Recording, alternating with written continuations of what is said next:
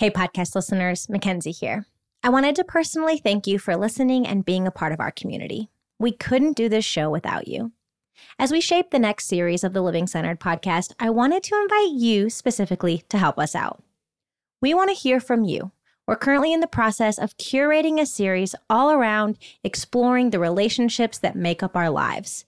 Together with various experts, clinicians, and Onsite alum, we'll explore the nuances, intricacies, and impact of the relationships within which we all exist. From families of origin to friendships, dating, working relationships, and beyond.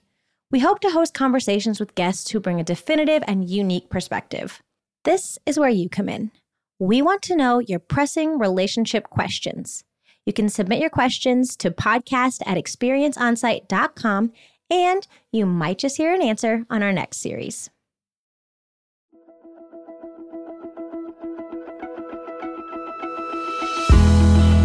A dream is a version of your life, a version of yourself that doesn't have any weaknesses, any vulnerabilities. I think the dream dies in order to get out of the way to get to the deeper desire, because the path of desire is one that you will have to walk with your vulnerabilities. And vulnerabilities aren't necessarily your weaknesses or limitations, it's your relationship to them. How do you feel about having them? Or is it something you're ashamed of? Is it something that you think you're dismissed from participation? And I actually think the deep spiritual journey is to realize your vulnerabilities are the which and way you you learn to connect to yourself, to others, and even to God.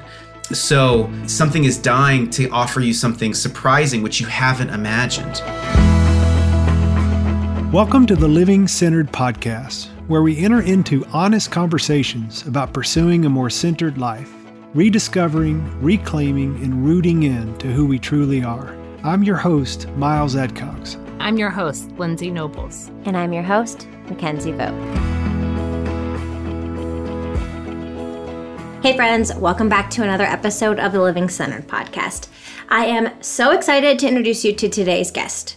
I've been following Scott Erickson, or Scott the Painter, on Instagram for a really long time, so I was so excited to get to sit down with him. Scott is a touring painter, a performance artist, and a creative curate who mixes autobiography, aesthetics, and comedic narrative to create experiences that speak to our deepest stories. That's what his bio says. And really, that's just a fancy way of saying he creates beautiful things to express our shared humanity. The last two years for so many of us have been marked with disappointment, uncertainty, and pain. And frankly, our reality is not what any of us expected. And with that comes a lot of mixed emotions failed hopes, dreams, and aspirations. I know for me that disappointment after disappointment, after pivot, after change, the last two years has left me feeling kind of apathetic and a little bit scared.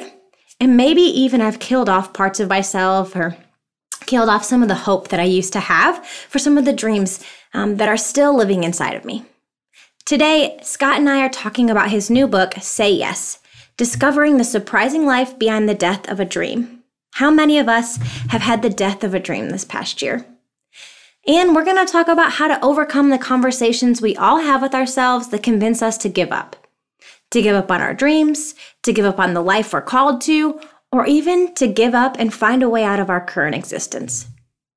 Throughout this conversation, we talk candidly about the topic of suicide.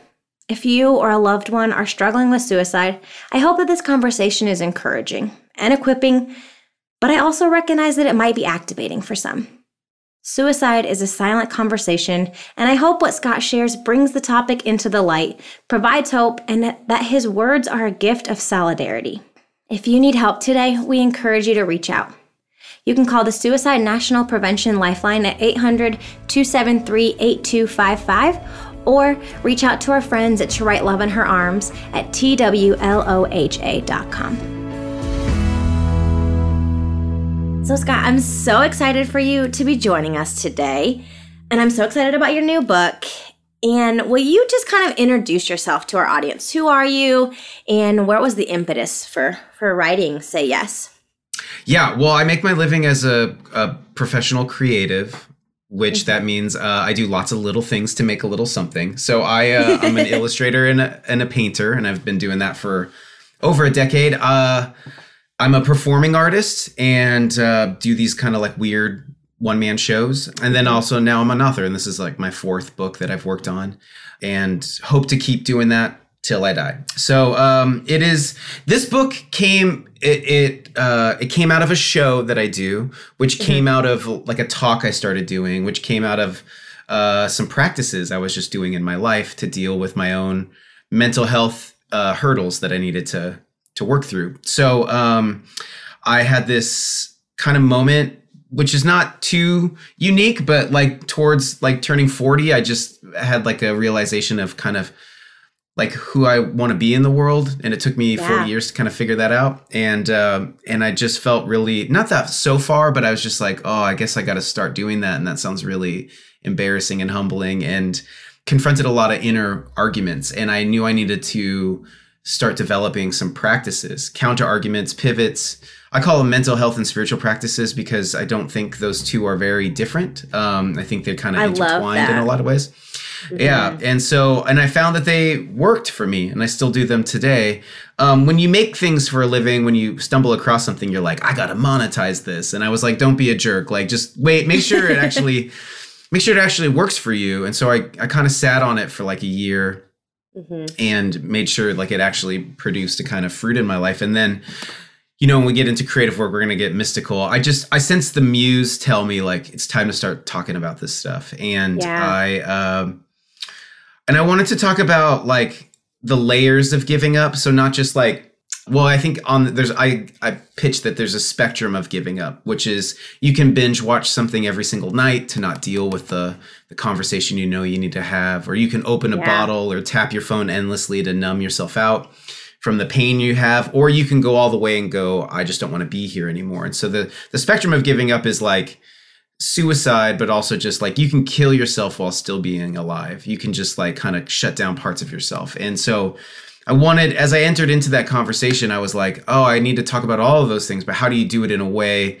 that isn't so heavy and lispy and just so serious? Because i feel like comedy and art are really good ways to talk about heavy things. And so i started kind of putting this stuff together and then um for me when i really like pushed me into trying to make something is when uh i found out anthony bourdain killed himself um Yeah. and i had i was working with this material in boise idaho i presented it at a arts conference and I just remember being walking in this parking lot and like I don't you know I'm not trying to be a celebrity chef but Anthony No. Bourdain represented to a lot of us what we hope to have happen with our work which is we get to unabashedly be ourselves and that leads to some kind of success and opportunity and mm-hmm. and I didn't I didn't know him and or any of that but but it seemed what his decision to take his own life meant is like well what if it didn't if he didn't even want to be in his life like why do you think all of that stuff would do something for you? And and i mm. knew it was something deeper. It wasn't about accomplishment or getting these goals or making all your dreams come true there has to be something a deeper conversation about being here and saying yes to your life and saying yes to Mhm. existence and saying yes to the possibility that you're not alone in it all and Yeah. and that really put a fire under me to go i have i have to offer something so i wanted to the show the performance a bit of it was like a and i talk about this at the beginning of the book was like i Mhm. wanted to make a church service about suicide because i'd never been to one No, and it's not something we talk about in that sphere at all. yes Um, yeah something that's very like hush hush, and we keep it, you know, separate and all of that. But Yeah.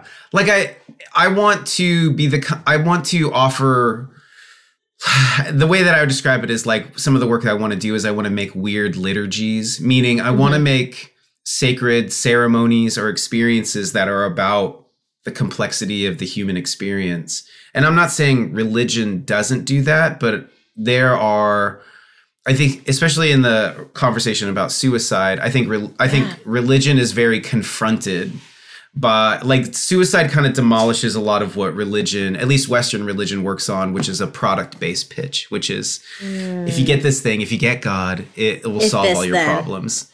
Yeah, and that's like that's not true. um, not I'm not saying I'm not saying that there isn't like a divine component to that conversation. There totally Yeah. is, but it's not it's not a product to it's not it's not weed killer to s- kill your weeds. It's not toothpaste to whiten your teeth, you know. Jesus is not just because I've had Jesus in my heart doesn't mean I haven't wanted my heart to stop. It's a different, it's a deeper conversation about existence. You know, I think I think a big question is kind of like we all understand that life is a miracle, but why does the miracle suck sometimes? And like It's, and we don't say that. Like it sucks. Yeah. Sometimes it, It sucks. really is hard. And I think the last couple of years have really brought that into light for a lot Mm-hmm. of people. And I think across, I mean, the statistics that we're seeing, um, the anecdotes, like life is really hard and we're in a mental health crisis right now. And I think so Mm-hmm. often we think they're mutually exclusive. And so I love that you said spiritual practices go hand in hand with mental health practices because Yeah. I think it's so important for us to to not keep them on opposite ends of the spectrum. yeah. Yeah. For sure. And I'm not a clinician, I'm an artist. No, so I I think I say in the book I'm like I'm not a therapist, I go to therapy. But what uh I hope to do was Mm-hmm. tra- be a translator of all the things that I learned that worked for me. And then and then as a as an illustrator, as an image maker, I hadn't seen anything that really offered kind of a image vocabulary, a visual vocabulary for this stuff. And so for me, I wanted to make sure that I could offer some kind of like images for these things. Cause I know that like oftentimes practices where you're like, oh, just say this word or say this sentence. And that, and I have those phrases, those are in the book, but like I also wanted to offer an image to that as well because some because for me like the way that i really internalize stuff is through an image. So that is my unique contribution in this conversation. Yeah. Yeah, I think you're meeting an entire sect of people who learn differently, who engage with the world differently. Can we talk about what performative art is? Because I think when we when I was reading your book, it made me think of a lot of what we do at Onsite is experiential therapy and there's something about getting in your body and connecting with those themes and connecting with your story. So what is performative art and how did this how is it kind of a cathartic process for you even doing that? Building that and bringing it into the world.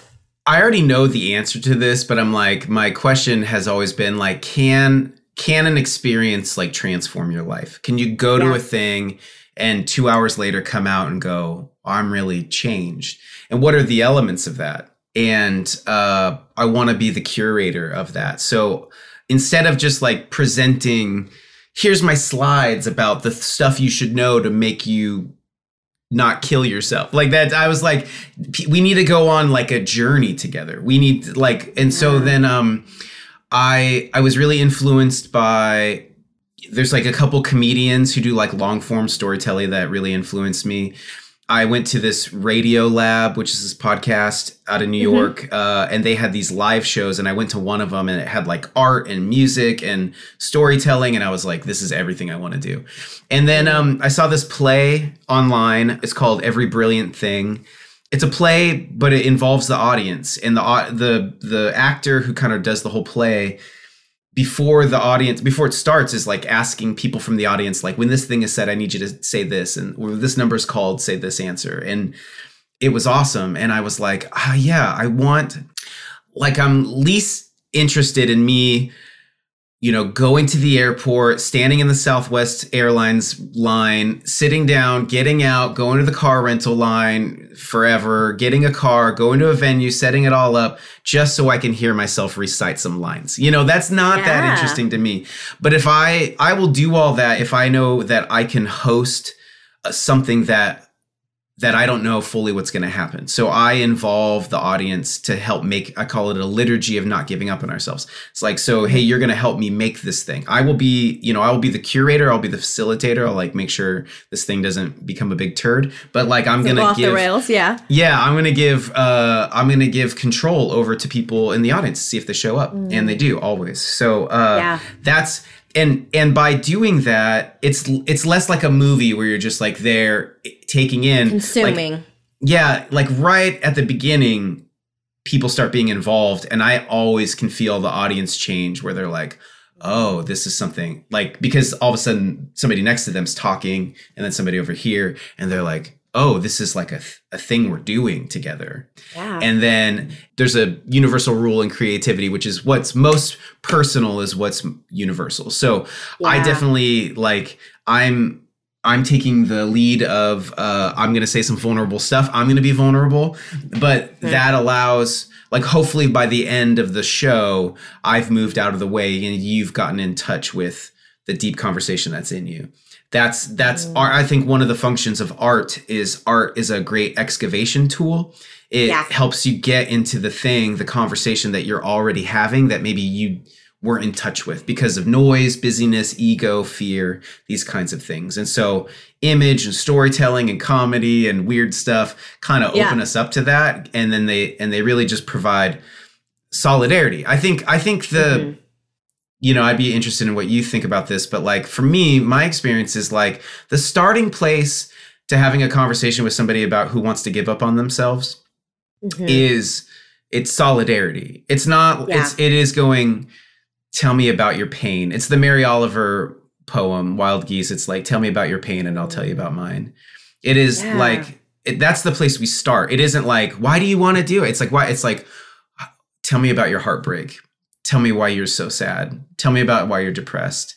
And then being like and I I felt that way too and they feel that way. And then you and then you realize you're like, "Oh, this I'm not alone in this. Uh, the other people have felt this way, and then you can find out, oh, there's a way to like move past this. This doesn't last forever. It's that. So, I think it's the creating of space and solidarity. mhm. There's something about, like you were saying, turning off the noise and creating a space for me to show up and not be alone in having the hard conversation that's already going on inside of me or the wrestling that's going on.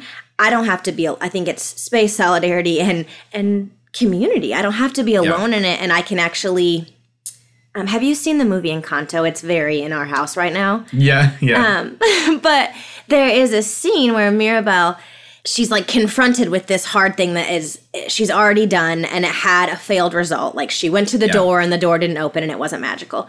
And Antonio, her cousin, is like, I can't do this alone. Like you have to Yeah. come and hold my hand with me. Yeah, yeah, And so yeah, she goes and like holds his hand and walks him to the door.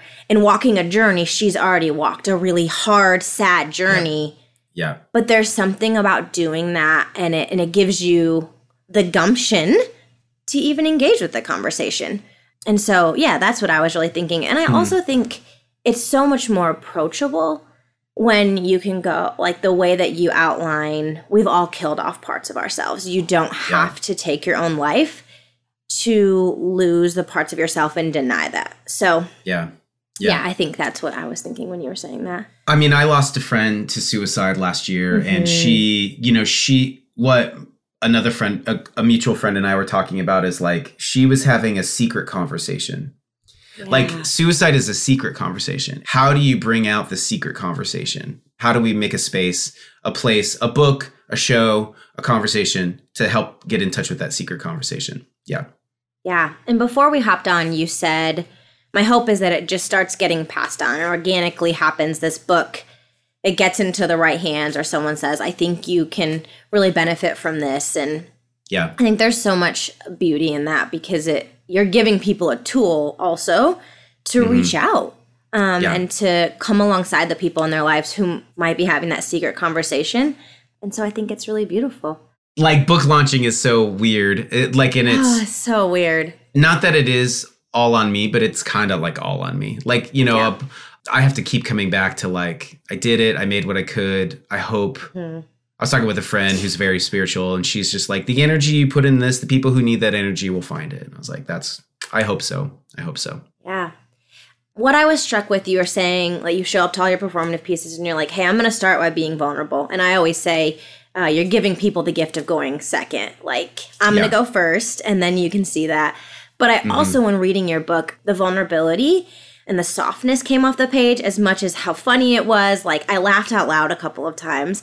There were elements because we, you have to make it funny. Like, this is a hard topic, and sometimes you have to laugh to keep from crying. Yeah. But I particularly love that you continue to return to this what you call like the crying toilet moment.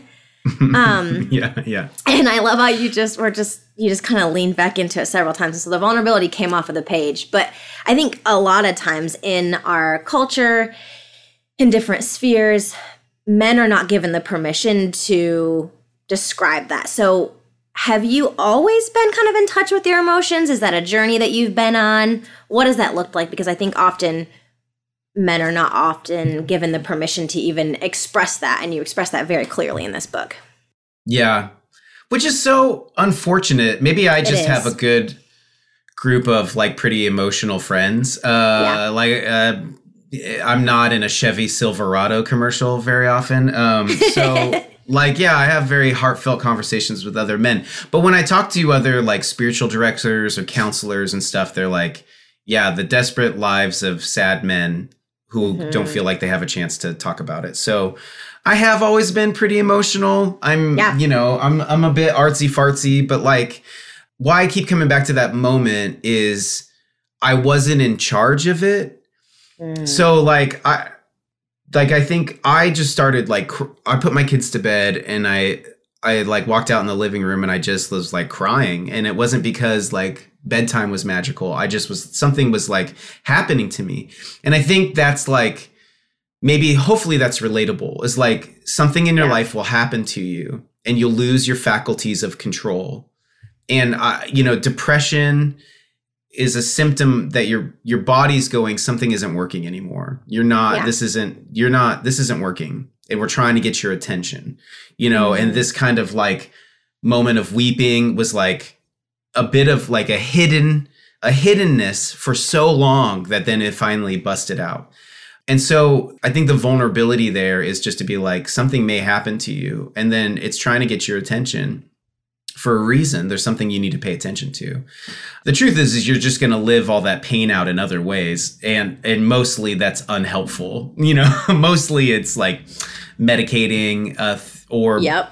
through medicating through materialism anger alcohol you know uh whatever it is like whatever whatever your chosen thing is so yeah we define yeah. Onsite we define medicating by anything that uh, you use externally to turn off the internal noise. And that could be anger, it could be binging TV, like you were talking about. Um, and there's a yeah. lot of different stages of the medicating. But yeah, I agree with yeah. you on that. What was your body trying to tell you?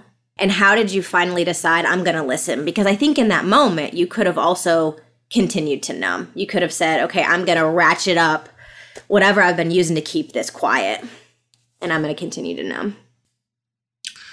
That's a great question. Yeah, I'm so glad you're doing what you're doing. Good question. um, like, I guess my body was like going like, "Hey, there is something you've wanted to do and you haven't, and it's not like like the." I mean, my particular is like I was about to turn 40 and I started to understand. Like I was like, "Oh, I think I'm much more of a performing artist." Like I've always mm. been aligned with like theater or performers and I've never given myself a real capacity to do that. It hasn't been in my cards. And what happened to me was like my hero, my create one of my creative heroes knew at 18 that he wanted to do that and he'd spent the last 20 years doing that. And and so then I found myself almost 40 with the breadwinner, of some kids, or, or family of four and I like uh, I had been laid off from my job and I was kind of just like, what am I doing? And I was getting in touch with like, you know what you really want to do. You've always wanted to do this. And I and then the invitation was like, well, you got to start now. I guess I got to start now. And I that's not my favorite starting point. It's incredibly harder to start now than it was when I was like single and all the time in the world. But I was like, I guess this is the place I need to start. And and that's what I you know, our lives are really hard to understand, but in retrospect, we can get a bit of perspective. And I think like one of the things I've learned from that moment to now, so over the last five or six years, is like the real question is is like I can't go back like not oh if only I could go back in time. It's like Napoleon Dynamite. If only coach would have put me in in 1982, I could have thrown that ball. Everything would have been different. It's it's more of like well what's holding you back from that now? And yeah. because what I want to do is trust that the universe is kind of like maybe now is the right time. But you're like, but I don't like who I am now. I, I have all these like mm. vulnerabilities and weaknesses and limitations. And it's like, yeah, and those are what's going to uniquely contribute to how you're going to do it now.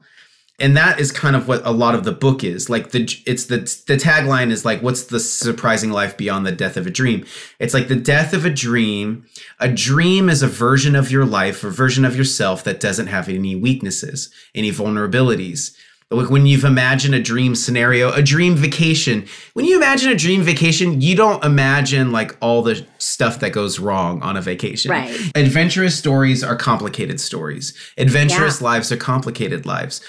You like a dream dies because there's a deeper desire in you, which there's lots of writings about this. Saint Ignatius is who I draw from, which Saint Ignatius says actually the the kind of deep voice of the divine in your life about your calling, vocation, who to be in the world is through your desires.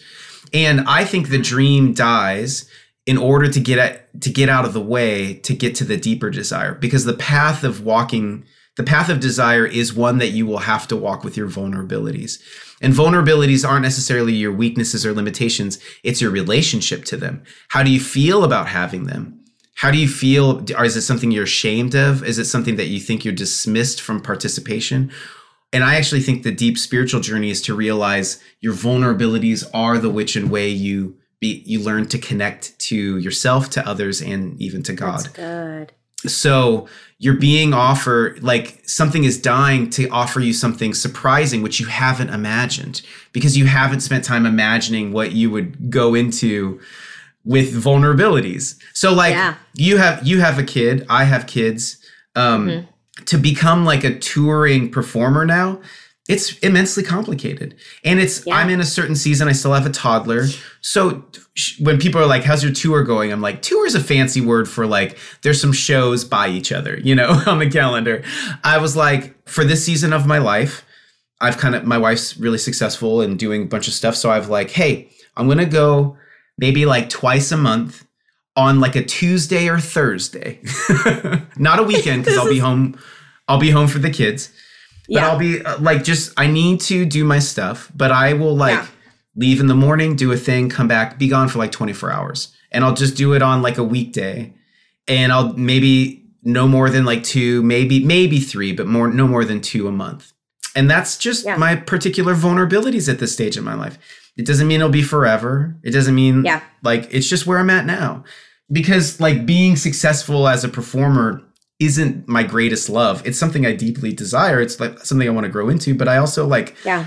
I love being a dad and I like being home and it's you know like I just and this is at the end of the book uh getting into Yeah. like the regrets of the dying but I know that Bron- so Bronnie Ware this hospice care worker over 10 years ago wrote this blog post called the the five regrets of the dying and she said as a hospice care worker she's like human beings have the same regrets there's not like an infinite amount of regrets it's like kind of the same mm. things Same five things over and over. yeah, and I think what's there is like this real end of life wisdom that I want to apply to my life now. But the number two co- most common regret is I wish I hadn't worked so hard. And I think about that one a lot because me- as a man, I find a lot of my identity in my work. And men can spend a lot Yeah. of time trying to build that identity and they'll spend years, decades building that identity, and then they'll look back and go, "Ah, I missed my kids. I missed those relationships. I spent all this time. It wasn't all about working. I wish I had like not worked so hard." So I'm trying to. This is why I have like a consistent death practice. Is I'm trying to take the end of life wisdom and go, well, how could I mold my life now? Because I think I think our reg- our regrets, our future regrets, can be incredibly helpful to go to help prioritize what's important. Hey, friends, it's Mickenzie and Hannah. Hi. We just wanted to stop in and talk to you a little bit about the Living Centered program. Yes, if you have listened to the podcast for any amount of time, you've definitely heard us talk on and on about it. It is our flagship workshop in person experience that Mickenzie and I have both also done. And uh, we just can't speak highly enough about it. No, life changing experience. I think for me, it was one of the best things that I've ever done for myself. Yeah, if, uh, we always say that it just gives you an opportunity to reset and make sure that you are being the person that you want to be.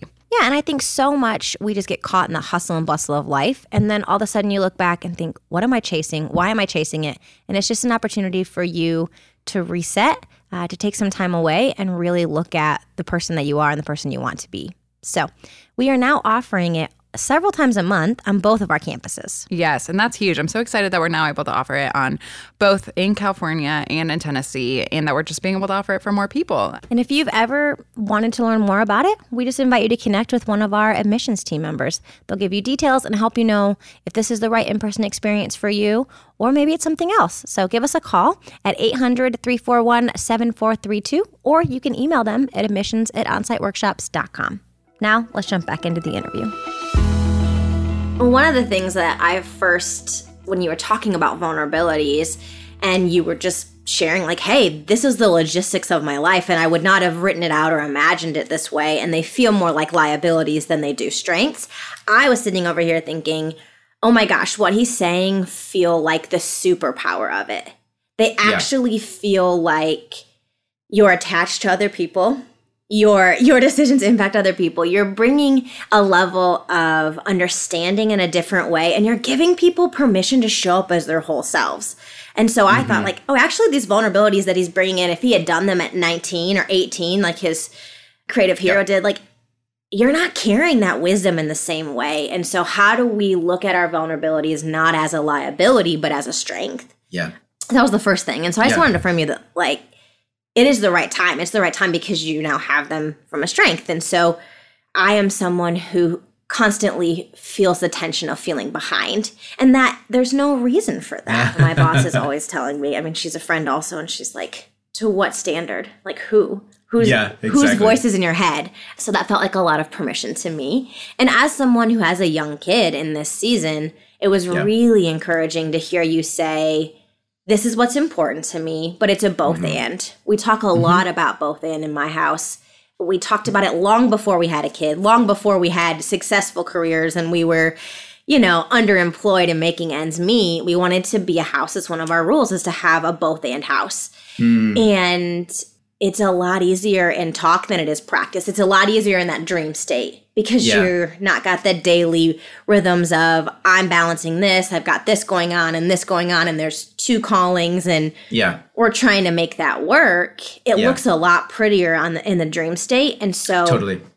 I think in this season of my life I've been negotiating that. Yeah. Well, and the social media state. I mean, what like and I I'm I'm totally with you. I always feel like so behind. But like it's a comparative narrative I'm stuck in and I'm basing always. it off a curated reality that I see other people.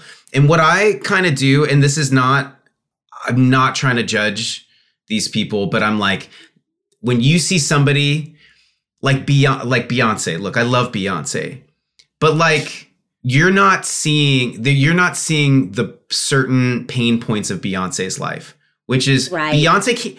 I spend so much time every day with children and washing dishes and cleaning yeah. up and stuff.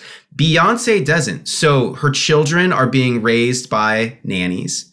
Like yeah. and her, I'm not saying like I'm not shitting on Beyonce. Like you're not seeing yes. the behind the scenes stuff. That if you were put in that situation, you'd be like, I don't want to miss out on my kids. I don't. Everyone has to like, sacrifice. Yes, there's a guy Gary Vaynerchuk who's out of New York, and he's like, "Do you know Gary Vee?" Uh, oh, I am familiar with Gary Vee. I've worked in the social media space a long time. Yeah, so go on. Like, I'm just like, there's there's something we're not seeing with Gary Vee. Yes. Like, I'm just like, there's no way that everything you present is like you killing it, you made successful, you know. But I'm like, you're only presenting one side. You're only presenting yeah. a sliver of what your life is, and gosh and like but what we're all familiar with is the entirety of our life our limitations our feelings and stuff and so we're judging mm-hmm. ourselves based on a sliver of somebody else's reality and you're not just seeing it so we have to give grace for our pace mm-hmm. and and also like you know my three practices well one of them the first one is like i'm on my way which is mm-hmm. because the main argument is like i'm nothing's going to change which we could also say i'm so far behind but i just go yeah. i'm on my way I'm on my way. And this it gives grace. It what I I love on I'm on my way because it allows a longer timeline for success. What did what's the cup you made say? Oh, I made a mug that says future famous dead artist because yes. I am in a tradition that typically when you're successful is after after you've died. And it's a yeah. joke. It just means like uh, there's a great Viktor Frankl quote where he and I it's too long for me to memorize it, although mm-hmm but he's just like don't aim for success he's like i always tell my students don't aim for success because there's no way to accomplish success. What you need to aim for mm. is like deep and meaningful work and offering something to the world and success will naturally follow.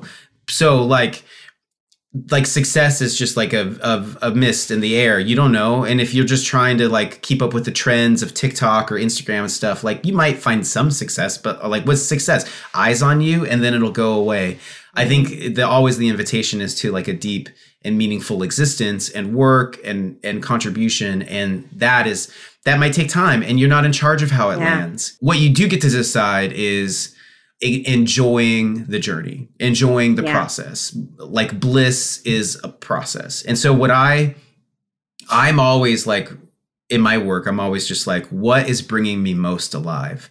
Because mm-hmm. that is the best thing I can offer others and myself. It's just like what's trying to invite me to be transformed. And then I go through that mm. process and then I and then I bring it to the public and be like this is for you too anyways, we're kind of off what we were talking about, but yeah, I think off topic. You were telling me the three practices. So one is I'm practices. on my way, which I think is it's a beautiful reframe that gives me a breath of fresh air to say, yeah, I'm not I'm not there yet, but I'm on my way. Um, I'm in process. I've been reading Shauna Niequist's new book. Um, I just haven't learned that yet. And that phrase, so I'm adding, I'm on my way, and I just haven't learned that yet to two phrases when I get in the spinny of yeah. I'm not accomplished enough, or it's, you know, it's okay to be yeah. a beginner. I I told that to myself and my daughter for the first six months of her life. We're both beginners. You've never been a human, yeah. and I've never been a mom. We're learning together. That's great. We're both beginners. So I haven't learned that yet. That's great because everything is a learned skill. That is the magic of life. Is like everything's a learned skill. You yeah. can get better at something. I'm on my way. I'm a contribution, and this is really helpful mm. when we live in a massive culture of comparison more than any yeah. other human beings ever we live in a massive culture of comparison and it's and it's we have this data on it and it's literally killing us so uh, mm. we have to have a practice to constantly battle this comparison narrative which is i can be a contribution i'm a contribution and then i flesh out there's kind of like three areas of contribution that i think we can focus on and one is gratitude so i always even with this book even though like uh, i had hopes and dreams about certain publishing numbers and they didn't come yeah. true. But I I I constantly come back to like, but I'm so grateful to have the the chance to do it. And I grew as a person. I transformed as a person. So well, and you had that dream state outside of the context of Omicron and a lot of yeah. other things that are outside of your control. Like I think it is so interesting to so true hear your book. Yeah. Yeah. And then the last practice is I'm a resurrection, meaning um all of us as human beings will let's talk about resurrection. Like ultimate resurrection, whatever you think that is, life after death, can only be achieved through dying. So our yeah. ultimate resurrection is only going to come through our ultimate death. And we're not in charge of either one of those. And so we'll just have to wait to see what happens. But we understand that through just even witnessing the seasons of this planet, like things yeah. die and things come back, things end and things begin again. And so we are in that same process. There are parts of us. Mm I mean, even just like our bodies, uh, I think it's like every seven years, totally cellularly change. Like we're not the same person seven years from now. Seven years later, yeah. Yeah. But like you go through seasons. You went to school, it ended. You had a job, it ended. You were single and then it ended. You were not with kids and now it ended. You know, like it things end and start over. And so saying like, yes, so this idea of death of a dream, something didn't, something died, something didn't turn out the way. It's like, yeah, but what what is what's on the other side of that because it because on the other side of death is a new set of eyes mm. like i thought a lot about in my own christian tradition what what do we expect from resurrection because i think there's a lot of like really unhelpful projection about like no more pain and no more feeling and no more emotion and just like that doesn't seem like a existence no but i think like what do we expect it to do to us if not change the way we see everything. Mm-hmm. That's what I think resurrection is. This is the project I've been working on about like resurrection. It's just like yeah. Jesus came back from the dead and nothing changed. in like the Romans were still in charge. Yeah. People were still afraid. But what changed in the people is they saw things differently. Yeah. Mary Mary saw herself differently the two walking to Emmaus were like, "Oh, we totally misjudged what was happening." Mm. Peter so Peter was like, "I still am denying who I think I am or who you say I am, and I have to come to terms with that." Like, there's still there was all this changeover. So I think like we can apply that to ourselves too. We can go, "I am one who went through death, and now Yeah. that died, and I'm still on the other side. What does that free me to do? What is the new perspective I have?"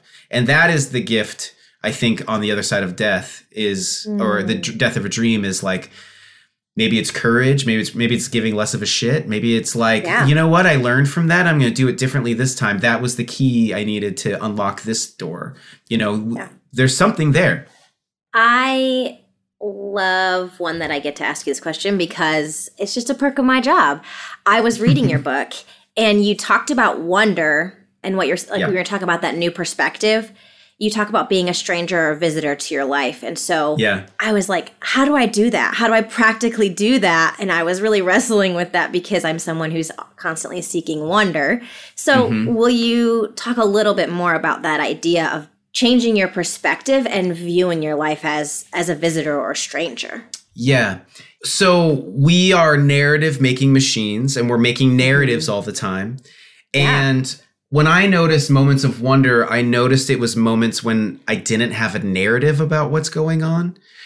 For mm. example, this isn't in the book, but recently I was walking South Congress with a friend in Austin and there was like a street magician. And I have I have some good friends who are magicians, but I saw him ask a number of people, "Hey, do you want to see a trick? Do you want to see a trick?" People like, "No, no." So when he it came to me, he's like, "Do you want to see a trick?" And I was like, "Absolutely." Yes, I absolutely do. and I knew I was he was asked, you know, going to try to get some money. Yeah. It was, and that's fine. But I, we did some things. I was like, cool. And he's like, do you want to do something that'll blow your mind? And I was like, absolutely. And he like. He's like, okay, he has a deck of cards, and he's like, I'm gonna put this deck of cards in your hand. So he put it in my hands, and I have my hands clasped tight. And then he's doing a bunch of stuff, and then he's like, now can I tell you that you actually don't have a deck of cards in your hand? And I was like, shut up. I was like, I've been holding, I saw you put it in there. I've been holding it the whole time. He's like, do you think it? I was like, I don't think anything happened, but sure. And I open my hands and I don't have a deck of cards in my hand. I have this like clear box that's the same size. And I just Oh my god. immediately, immediately joy shot through my body and I pulled out my phone and I like gave him a big tip because I was like, thank you for the gift of being a-" like I felt so good the rest of the day. And what my friends who are magicians say is like when you see a magic trick, what is happening to you is all your understanding of what reality is is Yeah. like falling apart. And you're just like, mm. what? What?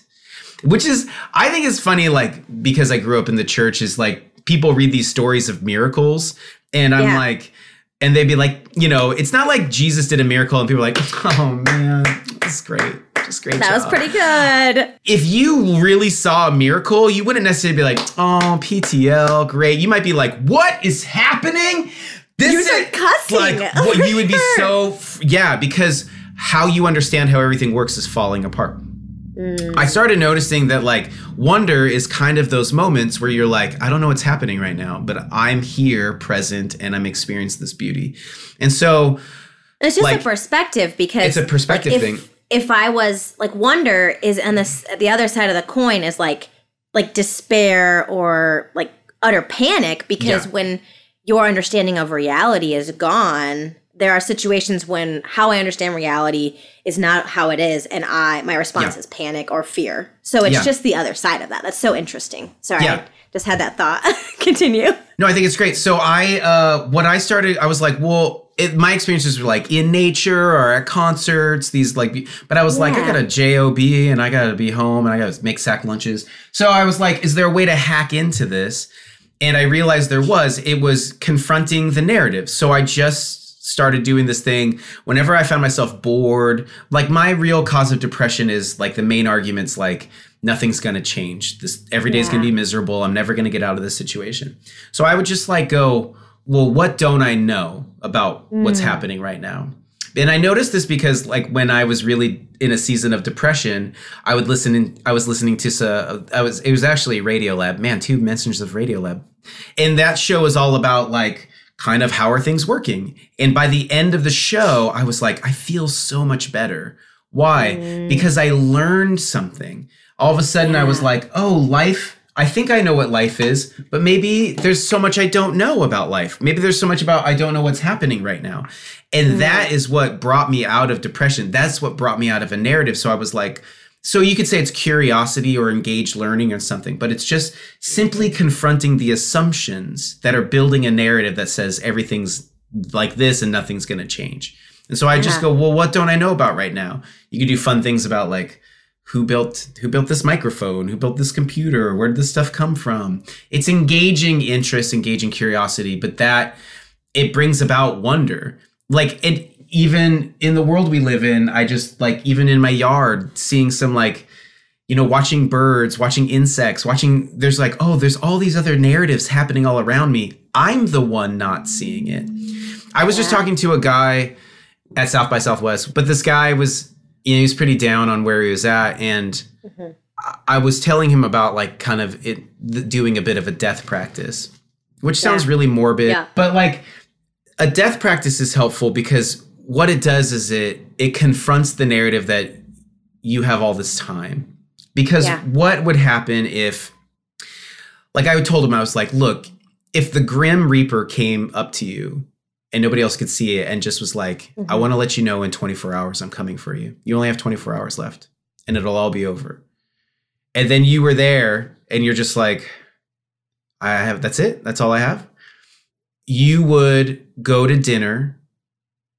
And maybe it was just something like a cheeseburger or something. But mm-hmm. you would eat that cheeseburger and you'd be like, this is the best. God, cheeseburgers are so good. Oh my gosh. You'd get in your car and you'd notice like the sun was setting and you notice how light was reflecting off the glass and stuff. And you'd be like, God, light and color. Oh, it's so, what a gift. And then you would like go home and you would be greeted by people you loved and they would hug you and you'd be like, hugs, what a gift. What am I saying? When you know you're going to lose it all, you realize it's all a gift. Yeah. It's all a gift. That is the wisdom at the end of your life. Is your existence is a gift, not a curse. And so to practice the upcoming letting go of the gift is what gets your perspective re-engaged. Mm-hmm. Because our narratives become familiar with everything and they become blasé and we're like, it's all shit. But when you are like, no, it's all gonna go away, you go, oh my gosh, I want to be here for it all. It's a gift. I think what's you know this is at the beginning of the book, but I think what's fascinating is that mm-hmm. I heard the story of Kevin Hines, who tried who jumped off the Golden Gate Bridge to try to take his own life, and he miraculously lived, and he found out that there were of 18 other living survivors from having jumped off that bridge. Most people died, Yeah. but some people had lived. And he went around it because he had this experience falling to the ocean, and he went around and he asked all the other people, and they all said they had the same experiences, which is the moment their hands left the rail as they jumped over the bridge, they instantly regretted what they were doing. They were like, I don't want to die. I just want the life I think I'm stuck in to end. And I want to, I don't necessarily don't want to exist anymore. I just want a different existence. And I think that's the larger thing of this book and stuff is just going, I think that's possible. I, at the end of the book, I get into it where I'm like, actually, like the plans of suicide and the plans of change are exactly the same. Yeah. Like when you're planning to take your own life, you're making a plan. You're thinking about getting out of pain. You're thinking about other possibilities. Those are all interesting. Those are all mm-hmm. life generating. It just doesn't mean you have to not be here anymore. Maybe this place of where we're just done with life, maybe that's Yeah. the gift. You, maybe you want to, maybe you, you should be done with the life that you think you have to live. The number one regret of the dying is I wish I had the courage to live a life true to myself, not the life I thought other people expected me to live. That's the hmm. number one regret. The number one regret of human beings before they pass, according to Bronnie Ware, is Living authentically. yeah, I wish I lived an authentic life. The life I knew wanted to be lived, but I kept saying no to. I wish I would have said yes to it. I wish I would have Yeah. said yes. Yeah. Said yes. so we say yes. There we go. Say yes to that that voice and the the silent conversation. Yeah. Scott, I'm so grateful for this book. I'm so grateful for you leaning in to your own experience and being vulnerable and sharing with that. And I think you take a really heavy, hard topic Um, that people maybe, like you're saying, are having these silent conversations alone and are just putting a face and some language to it. And even more than language, I think the way that you approach bringing visuals to it, you're meeting people in a way that they really need. And so I'm just so grateful for the work that you're bringing into the world and the contribution that you're contributing. Yeah. Uh, but what would you leave someone with? I think you've you've left so much encouragement from people who might be in this dark, heavy place. But what would be just a little bit of encouragement as we end this conversation for someone who may find themselves today with the death of a dream, whether it's or they're they're killing parts of themselves, or Yeah. maybe they are on the other spectrum, like you're saying, and want to just get out of the existence they're currently in and to find Yeah. a new existence. Yeah. There's a quote that, and I, it's it's not exact, but uh, the famous mythologist Joseph Campbell, he said he's like, I think what human beings think they want to know is what is the meaning of life. And he's like, I don't actually think that's what they want to know. I think what they actually want is the rapturous experience of being alive. We don't want to know what the answer is to what's the meaning of life. We want to experience the joy of being alive. And I think the best thing that I've done in my life is to commit to I mean you got to be respons being an adult is being responsible. Look, you got to do Yeah. dishes and do laundry and clean up the house and clean the toilet. But like how could you commit to what brings you alive? That's really what I think we're being invited to. The best thing you could do is be alive. So find those things that spark that life in you. You got to commit all kinds of things. I think a helpful way that I think about my life is this idea is like if you were going to go on a road trip but you found out you weren't going to get to the destination, how would that affect the kind of road trip you went on? Well, you would go on a mm. road trip that was just enjoyable as what you thought the destination would be. I think that's how we can think about our lives is like what journey to the destination makes you come most alive?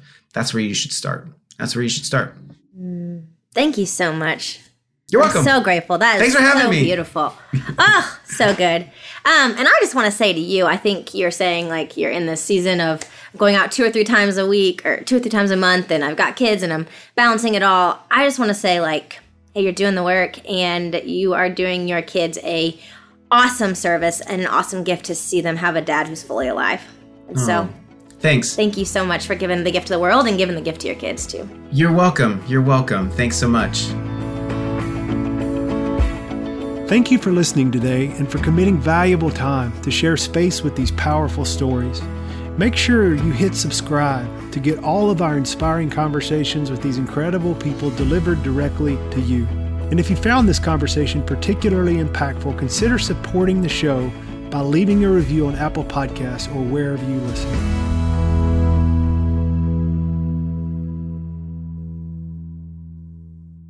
When our emotional health is suffering, many of us begin to feel alone and overwhelmed. If you're in that place right now, we deeply encourage you to ask for help. If Onsite can support you in connecting the dots with one of our programs or other offerings, our admissions team would love to connect with you. Simply call 1 800 341 7432 or visit onsiteworkshops.com.